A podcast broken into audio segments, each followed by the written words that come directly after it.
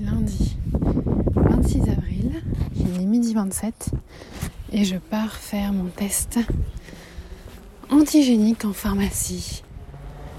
C'est fou hein, parce que j'ai connu dix fois pire et je continue à m'en faire pour des petites choses. Alors je sais pas s'il y a des gens qui sont stressés par rien. Quelqu'un qui va faire un test, qui se stresse pas, qui prend l'avion, qui se stresse pas, fait une chimio, qui se stresse pas. Je suis sûre que ça existe en fait. Hein. My Boob Story, le journal optimiste de mon cancer du sein.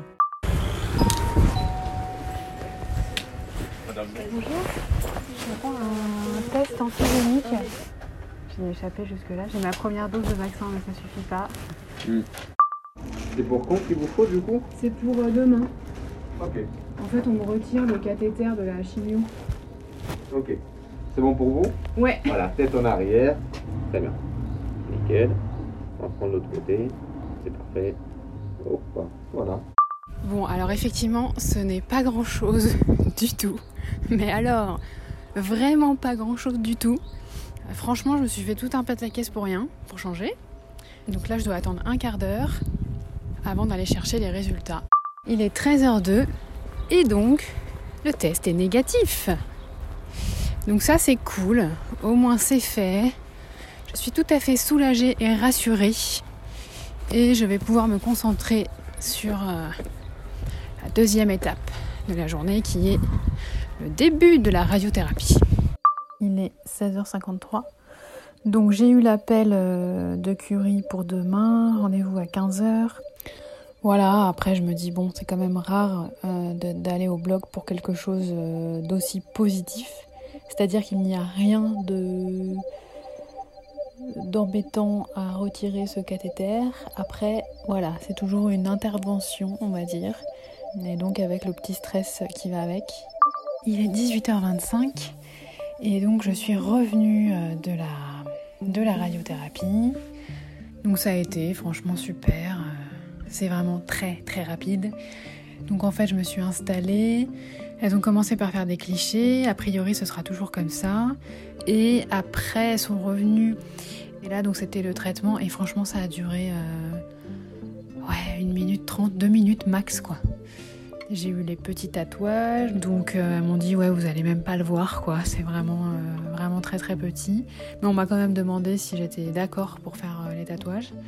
Donc voilà, donc je suis contente de voir que vraiment c'est très très très rapide pas contraignant, je suis prise à l'heure. Euh, j'ai mis mon chrono donc quand je suis arrivée dans la cabine et quand je suis revenue et c'est il y a 20 minutes qui s'étaient passées avec donc euh, le petit tatouage qui a dû durer euh, je sais pas moi 5-6 minutes le temps qu'elle s'installe et tout machin qu'elle aille chercher l'encre bidule. Donc je pense qu'après c'est vraiment un coup de 10 minutes quoi. Donc là en fait le soir il faut que je mette de, la crème cicalfate par contre, quand j'y retourne, il ne faut pas que j'ai de résidus de crème.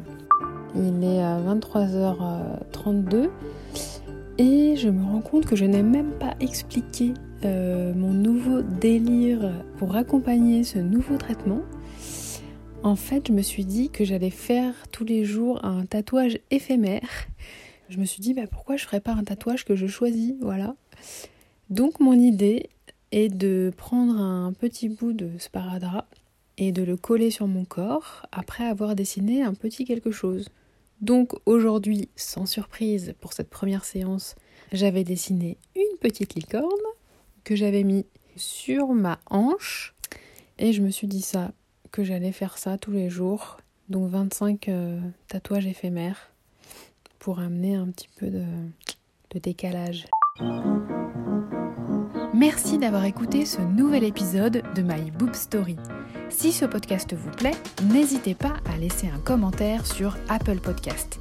Et pour ne manquer aucune actualité de votre podcast préféré, rendez-vous sur Facebook et Instagram myboobstory.podcast.